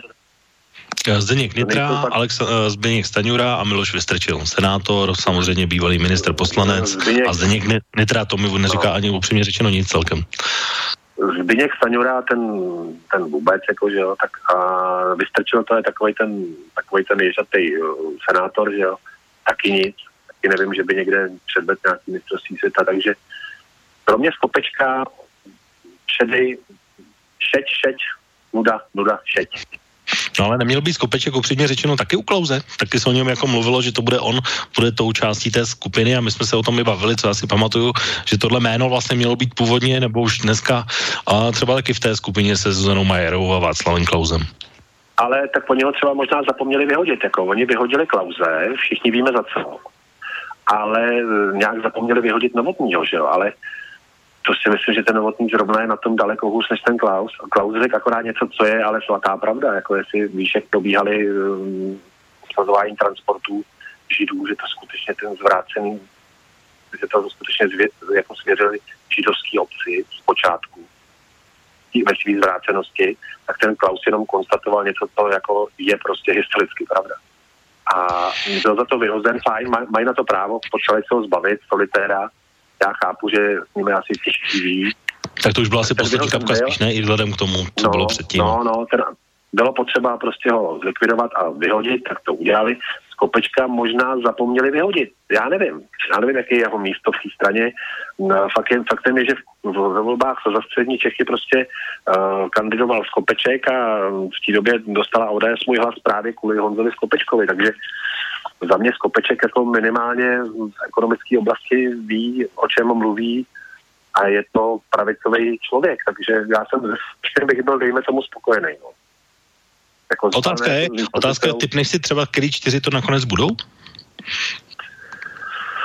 Uh, ale v podstatě mě úplně vůbec nezajímá, který z nich to bude, protože jestli, jestli z nich bude skopeček, tak mu zřejmě pogratuluju, že, že má funkci, ale těchto těch, jak jsem už říkal, no, nuda, nuda, šeť, šeť. Nic, žádný progres nevidím. Chybí mi tam teda paní Černochová. Ta, ta, ta se přece chopí jakýkoliv funkce. A ze své pozice starostky Prahy dvě místa, aby se starala o Prahu dvě, tak neustále řeší problémy Izraele a všeho míra a já nevím čeho ještě a neustále říčí zbraněma. U ženský připadá taky divný. Ale tak tam mi tam to chybí, jo, v té plejádě. Ale zase by to ničemu nepomohlo. Tak ať si to ODS udělá, jak potřebuje, no. tak to je, je to jejich boj, že jo. No, já jsem vlastně ještě zapomněl jedno jméno, když jsem mluvil o Alexandru Vondrovi, tak oni vlastně, on bude kandidovat nejenom na takzvaně řadového místopředsedu, ale bude kandidovat i na prvního místopředsedu, to znamená zástupce uh, Petra Fialy, uh, ale jeho protivníkem, respektive protivnící bude Alexandra Udženia, další pražské jméno, známá, známá to osoba. Uh, jaký ty máš vztah, ale nemyslím vztah ty jako vztah, ale myšleno tvůj postoj k němu, protože je to velmi výrazná osoba pražské politiky už leta letoucí věcí, ovšem hmm. taky se samozřejmě se svými mínusy. Tak eh, její, minus, její trochu mínus je, eh, že jí ve své době, co by, co by lokální političku docela slušně vodil Vítek Barta, jo. Že mu docela hezky šla na ruku, tak to je její mínus tady v tom. Eh, čím by mohla být zajímavá, tak je to určitě hezká ženská, to o tom žádná, ale pořád nevidím, že by to byla nějaká extra klasa. No. Je to přesně o tom, že ten lídr lídra nemůžeš nikde hledat, ten prostě buď je nebo není a tohle není ten případ. Promiň, ale ani už No já netvrdím, že je, já spíš se vnímám, protože ty jako v Praze máš blízko a v Praze se pohybuješ, takže i tohle jméno nepochybně znáš, takže, ale vlastně jestli tohle i neukazuje třeba na ten problém, jako který mají vlastně všechny strany, jakoby, že těch eh, jakoby lidí, kteří jsou výrazný, schopní, který mají elán, který mají uh, vlastně nějaký entuziasmus, nějaké nápady, nějaký charisma nebo něco podobného, takže vlastně moc není a že bohužel vlastně stačí jenom napsat jednou za týden čau lidi a to vlastně stačí. No, no jasně, no tak jako nejsou, prostě nejsou výrazné osobnosti a pro ty, kteří jsou výrazné osobnosti a které zůstanou v pozadí a dělají si biznis, kde vydělají daleko víc peněz a no, úplně v poklidu, že jo. Tohle to prostě jsou takové figury, že vlastně nevím, nevím, proč bych se proto měl natchnout nějak. Pořád nevidím, pro koho z nich bych se teda opravdu, ať, a, ale můžu si o Babišovi myslet, co chci, jo, a že si o něm teda nemyslím nějaký extra pozitiva. Ale je to teda opravdu parní válec mezi nimi, je to těžká váha mezi těma těma, mezi těma těma cácorama. Tak těch 30% to tam svědčí. A nejsem, upozorňuji, nejsem jeho fanoušek, nejsem z toho nadšený, jsem z toho smutný, jo. Ale bráno čistě jako pragmaticky, tohle je těžká váha a tohle to jsou, jak říkal náš pre, pan prezident, tohle to jsou čuškaři, no. Hmm. No, asi jedna důležitá věc, která souvisí, protože teď se o tom bavíme jenom z té lidské stránky, ale to má samozřejmě i to druho, tu druhou hledisku a to je vlastně to, co by oni mohli nabídnout. Tak jedna věc je tady vlastně v České republice nová od 1. ledna, a, nebo už možná dřív vlastně, a, a to je vlastně zrušení prvních tří dnů nemoci.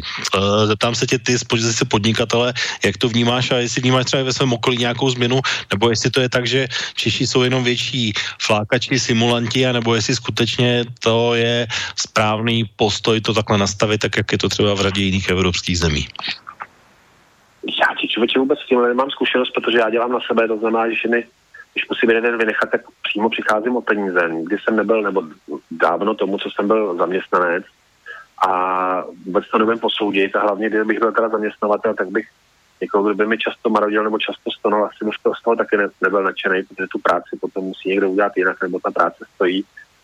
Uh, neumím to posoudit samozřejmě, ale když opravdu být náchylný k zánětům horních dýchacích, můžeš prostě trpět horečkama a potom je potřeba se o tyhle ty lidi postarat, ale nemůžeš nechat někoho bez prostředku jenom protože stoná, že jo? Ale otázka je, jestli to není zneužitelný a zneužívatelný. Víš, jaký je poměr mezi uh, osoboč a zaměstnanci, že jo? Uh, teď v jakém smyslu? Jako z nemocnosti? A v nemocnosti, no. Je to asi jedna ku sedmi, tuším. No, tak to je samozřejmě. No. no právě ti odpůrci, ti odpůrci vlastně to jakoby argumentují tím, že po té, co se to vlastně vrátilo zpátky, což byla taková velká v úzovkách výhra ČSSD, kterou si přivlastnil Andrej Babiš, tak vlastně, že ta nemocnost zase výrazně stoupla do doby předtím, ačkoliv logicky by se člověk musel zeptat, že uh, vlastně nemocným se člověk přece nestává s tím, že se rozhodne, ale tím, že dojde k lékaři, který mu vystaví papír, který se jmenuje neschopenka. Můžeme se bavit o tom, jak funguje ta elektronická, s tím zase nemám zkušenost já, to je taky novinka teď v, v tom, ale vlastně zodpovědnost za to v podstatě by přece měl mít ten lékař lékař minimálně poloviční, a, takže to není tak, že se člověk rozhodne, že je nemocný a od té doby nemocný je. Přesně, tak jestli to, to není nic, nic budem, musel bych si sázet na lidskou postivost a to je taky, to je taky otázka. Mě teda děsí jako úplně jiná věc, která proběhla celkem v tichosti. Mě děsí povinnost čipovat psa uh, pod uh, neuvěřitelnou sankcí asi 50 tisíc, protože mám zvláštní pocit, že to není, uh, že to je nácvik na lidi už. Jako teď zase se někdo ozval, ano, ale to čipování vlastně nemá význam, když není registr, že jsem musel nechat čipovat svoji 12-letou fenku belgického ovčáka chudinku, abych nedostal sankci 50 tisíc korun, ale mám zvláštní pocit, že to je trénink na lidi, jo, že se zkouší, jak to funguje. No, to je taky velmi vypečená, vypečená záležitost, že musíš zaregistrovat psa, když ho nezaregistruješ, tak vlastně ti hrozí ta pokuta, ale když by to chtěl někdo zkontrolovat, jestli je, tak, tak to stejně nemá jak zkontrolovat, protože uh, i když ho zaregistruješ, jako očipuješ, tak stejně to nikde není vidět, uh, takže stát nemá šanci no. to zjistit. A ještě minimálně no, dost dlouho no, mít nebude, takže a, jsme v takovém mezi, mezi nějaký úplně suchoprázdný. A teď dávej pozor, teď eh, já předpokládám, že mm, nejsi úplně z Prahy, takže vlastně bezdomovectví se až tak... Ne, nejsem v Praze určitě. Víčanek skoro nejsou bezdomovci, ale po té Praze je hromada bezdomovců. Já ještě jezdím taky uličky, která se jmenuje Boršov, kde je, tam si můžeš nechat nastřelit ten metadon, že jo, tam chodí ty, ty drogově závislí, kteří jsou v podstatě bezdomovci a chodí s nějakým psem, který je vlastně jejich jediný, jediný člověk, který je provází a je to jejich jediný přítel, že jo. A oni jsou jediný, to je jediný, o co jsou oni schopni se postarat, to je o toho psa.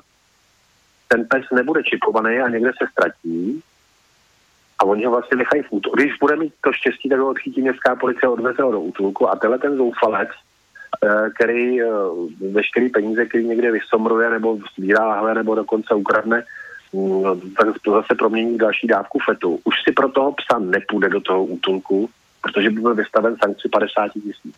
To znamená, že když se ti ztratí pes, který ho si z nějakého důvodu neočipoval, ta částka byla 800 korun, to tě fakt nezabije, jo. já mám začipovaný, vůbec mi to nebylo, ale tak toho psa tam prostě necháš. Necháš ho v útulku, protože si ho nemůžeš vyzvednout, protože bys dostal 50 tisíc pokutu.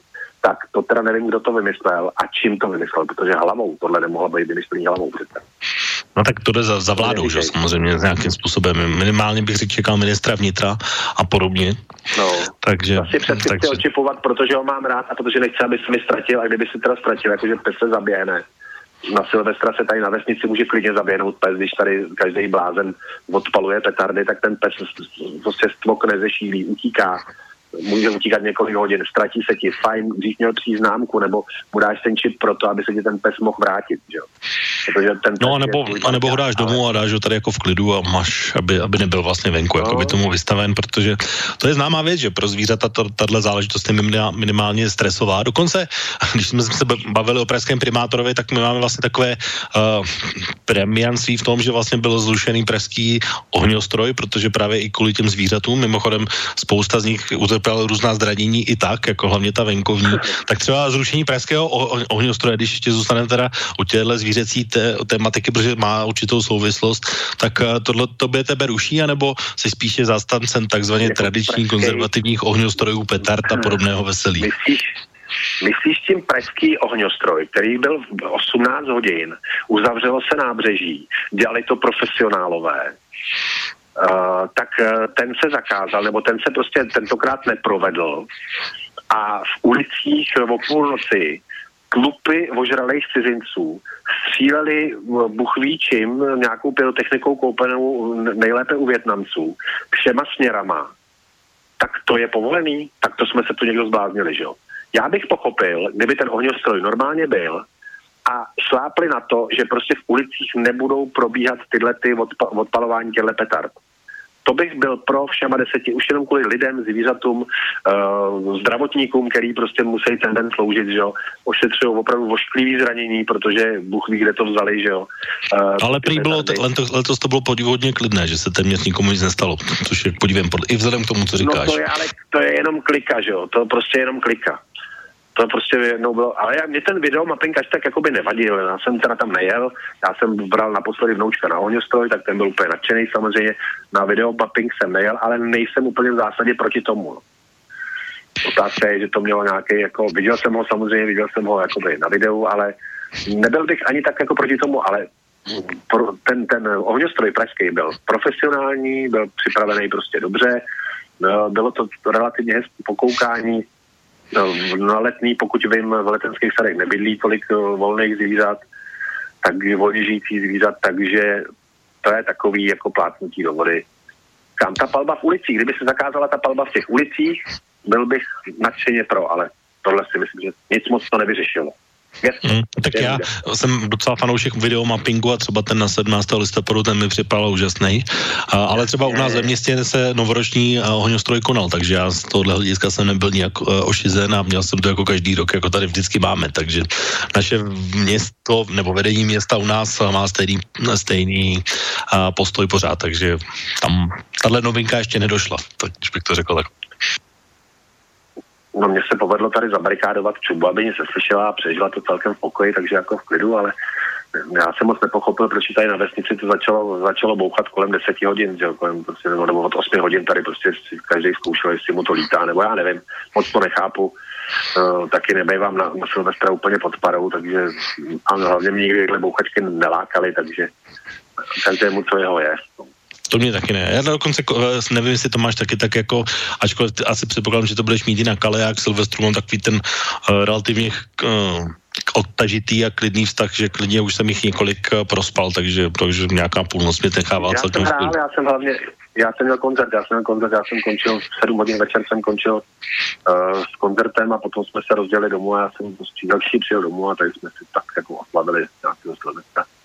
Tam jsme ani nešli pařit, takže pro mě to už poslední dobou asi tubáky věkem, Uh, tak uh, je to relativně klidný a, a hlavně skoro každého Silvestra hrajou, ale už odpoledne, víš, tak No já právě proto jsem si myslel, že máme vlastně ten postoj vlastně, že máme jiný, protože každý máme vzhledem k tvému koncertování, hudební podobně, tak předpokládám, že zrovna Silvestr je zrovna den, kdy právě bych nějaký koncert očekával a podobně, takže No, koncert jo, ale už nemám rád takový, už bych se nenechal nikdy najmout na to, abych na Silvestra hrál nějaký společnosti a, a fungoval jako karaoke. Naštěstí už jsem v kapele, která má mm, skoro jako bych řekl, takový koncertní program, to znamená, že jsme hráli hodinu Pražský klamovce, bylo to super a vlastně jsme to uzavírali a jsem tomu rád a dopadli jsme dobře, byli jsme dobře přijati a pro mě to bylo jako, že jsem završení roku se mi moc líbilo a pak jsme v pohodě s odjeli ten k nám a tady jsme si to jako udělali v klidu.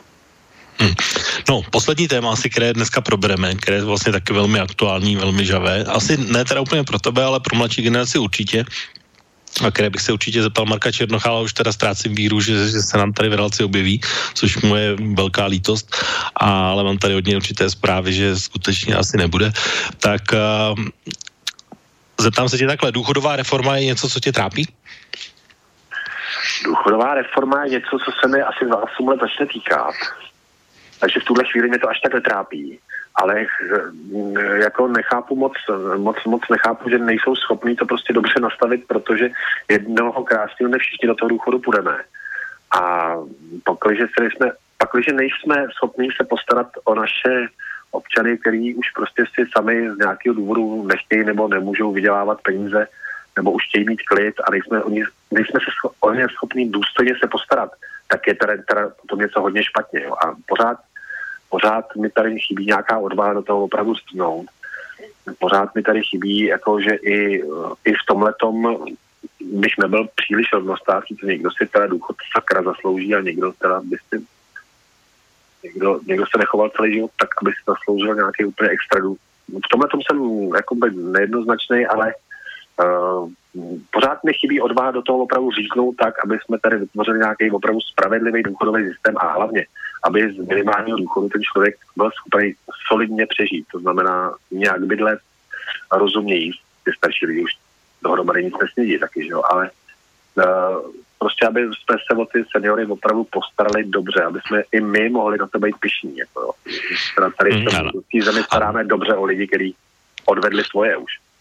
Zcela určitě, no není vlastně taky docela důležitou součástí, řekněme, úspěchu Andreje Babiše, respektive neúspěchu těch ostatních, kteří si to pamatují, protože už tady byla jedna nepodařená důchodová reforma právě z pera ODS a, a, a TOP 09 a Jaromíra Drábka a podobných experimentů, kdy se uh, tělesně postižení zázrakem nebo škrtnutím pera stávali zdravými, tak uh, že vlastně ta důchodová reforma, protože Andrej Babiš se vyjádřil i v případě, že pokud by přišla uh, ekonomická krize, jakože asi už velmi brzo nebo v nějaké dohledné době bude a že ty radostná léta, která jsme teď měli, takže už pomalu končí. Takže vlastně na důchody se nějakým způsobem nesáhne a i ta důchodová reforma vlastně má být taková, že to jakoby se to těch důchodců jakoby nedotkne. Nejenom teď, ale dokonce i v těch budoucích letech, protože čistě ekonomicky se zdá, že, v, nebo zdá, je to jasné, že důchodový účet je zatím stále ještě v plusu, ale už uh, asi tak poslední dekádu ho čeká vlastně tyhle doby a pak už to začne poměrně rychle skopce do mínusu, ale třeba Andrej Babišu toho být nemusí. A ani nebude třeba. Možná, že to, možná, že to Andrej ani nebude, no, tak ale pořád je to tak, jako že bychom tyhle lidi, tyhle lidi jsme neměli nechávat na holičkách, protože oni do toho přispívali a ten je solidární běžný, že jo, to znamená, že teď prostě přijde jiná parta. Další věc je jako uh, dneska, jestli jsi si všimnul, tak učili jsme učňovský školství, nikdo nepůjde dělat rukama, v podstatě každý si myslí, že si najde nějakou práci, kterou bude vykonávat střítní mm, nějaký kavárny přes počítač. Pořád nevidím tu přidanou hodnotu, víš, jako kterou bychom jako opravdu plnili nějaký účet, ale je to ostuda, že jo. Je to ostuda, mm, já vím, že jsme zemí bez věrců, ale křesťani to mají tak, že o své, své rodiče se máme i my jakoby starat. Takže něco, něco je to špatně. Něco je to špatně ve výchově v rodině, něco je to špatně tím, že jsme si zabili učňovský školství, že 20 let nebo 25 let byla práce rukama nebo řemeslo, bylo zprosté slovo a teď na to začneme dojíždět, věř mi. No, tak jeden z těch, ná, jeden z těch nápadů je, že děti budou přispívat na uh, důchod svých rodičů, je jedna, jedna možnost, no. nebo uh, bude vlastně nějaké povinné spoření a podobně, tak uh, tyhle věci, jsi pro ně? O tom, že by zodpovědní, zodpovědní lidi si spoří na svůj důchod už teď a že přispíváme nebo že celý život platíme do systému na, na důchody svých rodičů, to je snad logický, že? To, je, to je prostě solidarita mezi generacemi.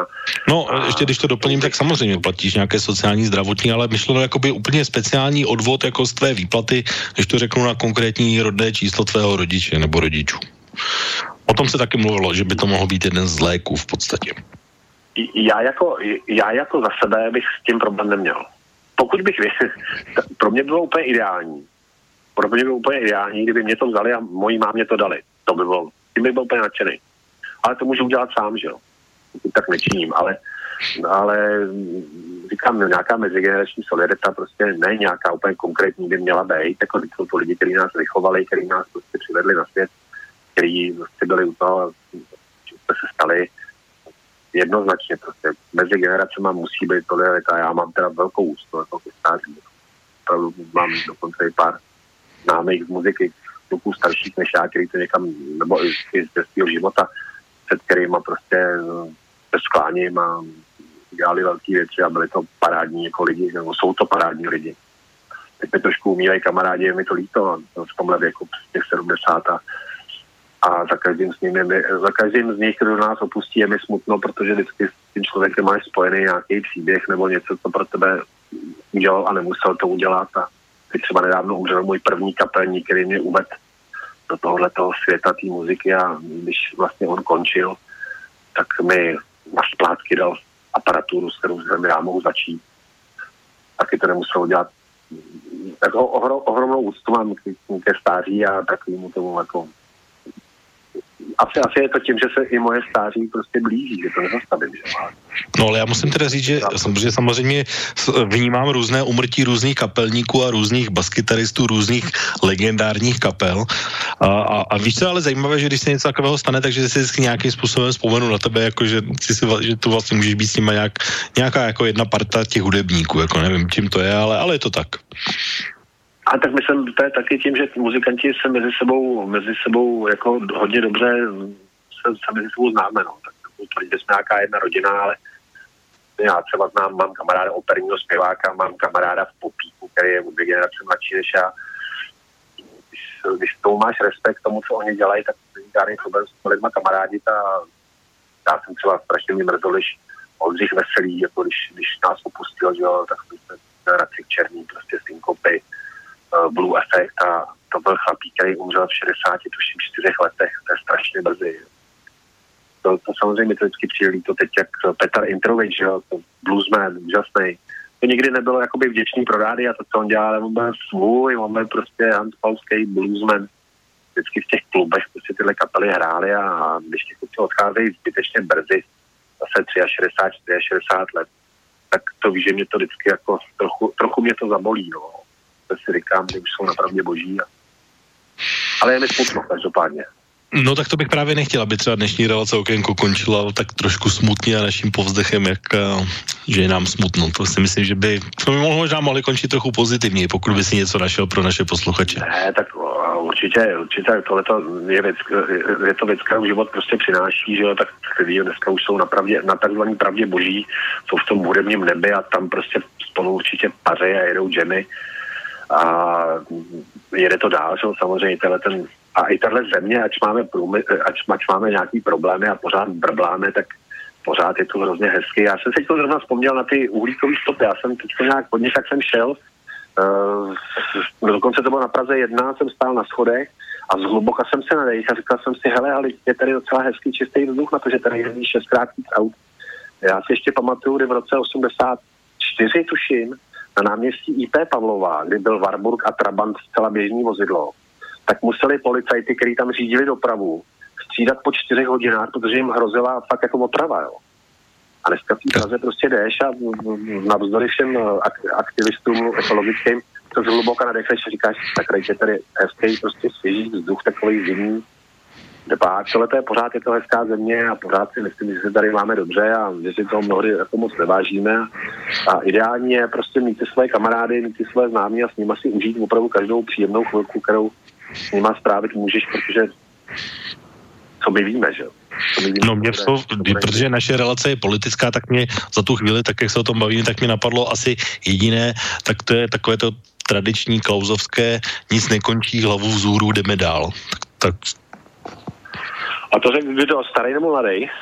Ne, to je ještě starý Václav Klaus, eh, to bylo ještě v době Sarajevského atentátu a podobně, takže to byl takový ten projev na ulici před eh, výkonnou radou a tam ještě, když ODS sídla naproti parlamentu, tak, eh, tak to vlastně on říkal, vlastně to bylo takové to klauzovské, no hlavu zůru to měl dokonce na, na volebním plagátu a nic nekončí, jdeme dál, to říkal z toho auta těm svým fanouškům, co ho tam přišli podpořit tehdy. To by se asi mohl no, pamatovat no, ještě. Ta, taky dál je, to nebyl zdaleka konec. Podívej se, kde je Pilip a kde je Ruml a kde je pan Klaus, jo. Ten si užívá svého vysokého věku na lyžích a, a Pilip je zkrachovalec a dokonce Ruml člověče hlásil teď, že bude snad kandidovat do Senátu, no to už mi připadá úplně jakoby na hlavu postavený, no. Tak kde jsou ty, co tenkrát to zasnovali a kde je teda starý pan Klaus, ten si odbil dvě období jako prezident a tak kdo z nich je úspěšný potom? A říkám, můžeme si o nich myslet, co chceme, ale kdo z nich teda je úspěšný, za to čistě pragmaticky. Tak to už necháme na posluchačích a, a možná se k tomu vrátíme někdy příště. Respáčkoliv k tomu se nemuseli, protože to je, ta odpověď je celkem jasná, asi, když to postavíme takhle. Každopádně, Marty, musím ti poděkovat za dnešní tedy solo relaci k mojí velké lítosti no, a já si tedy s panem Černochem... Slyšel jsem se na Marka. No, já jsem se taky těšil upřímně řečeno a slibuji, že posluchačům, že pokud tady dnes není, tak uh, se pokusím dostat do nějakých příštích relací, protože vím teď a můžu vás vlastně potěšit a informovat, že za dva týdny tady bude pan Jiří Kobza, což bude ten třetí názor, jak jsme se bavili ohledně té iránské krize a sto, celá stoprocentně i pro pana Vladimíra bude mít ten opačný názor, takže se tady probereme některé věci, o kterých jsme mluvili dnes a budeme vlastně tady rozebírat opět politiku. Každopádně dnes tedy Marty, děkuji za dnešní diskuzi a za dnešní názory. Já vám všem přeji krásný víkend, užijte si to a mějte se moc pěkně. Naschledanou. Takže to byl Marty a od mikrofonu se v tuhle chvíli loučí Intibo. Přeji vám příjemný zbytek víkendu a za dva týdny z relácí Okénko opět naslyšenou. Táto relácia vznikla za podpory dobrovoľných príspevkov našich poslucháčov. I ty sa k ním môžeš pridať. Viac informácií nájdeš na www.slobodnyvysielac.sk Ďakujeme.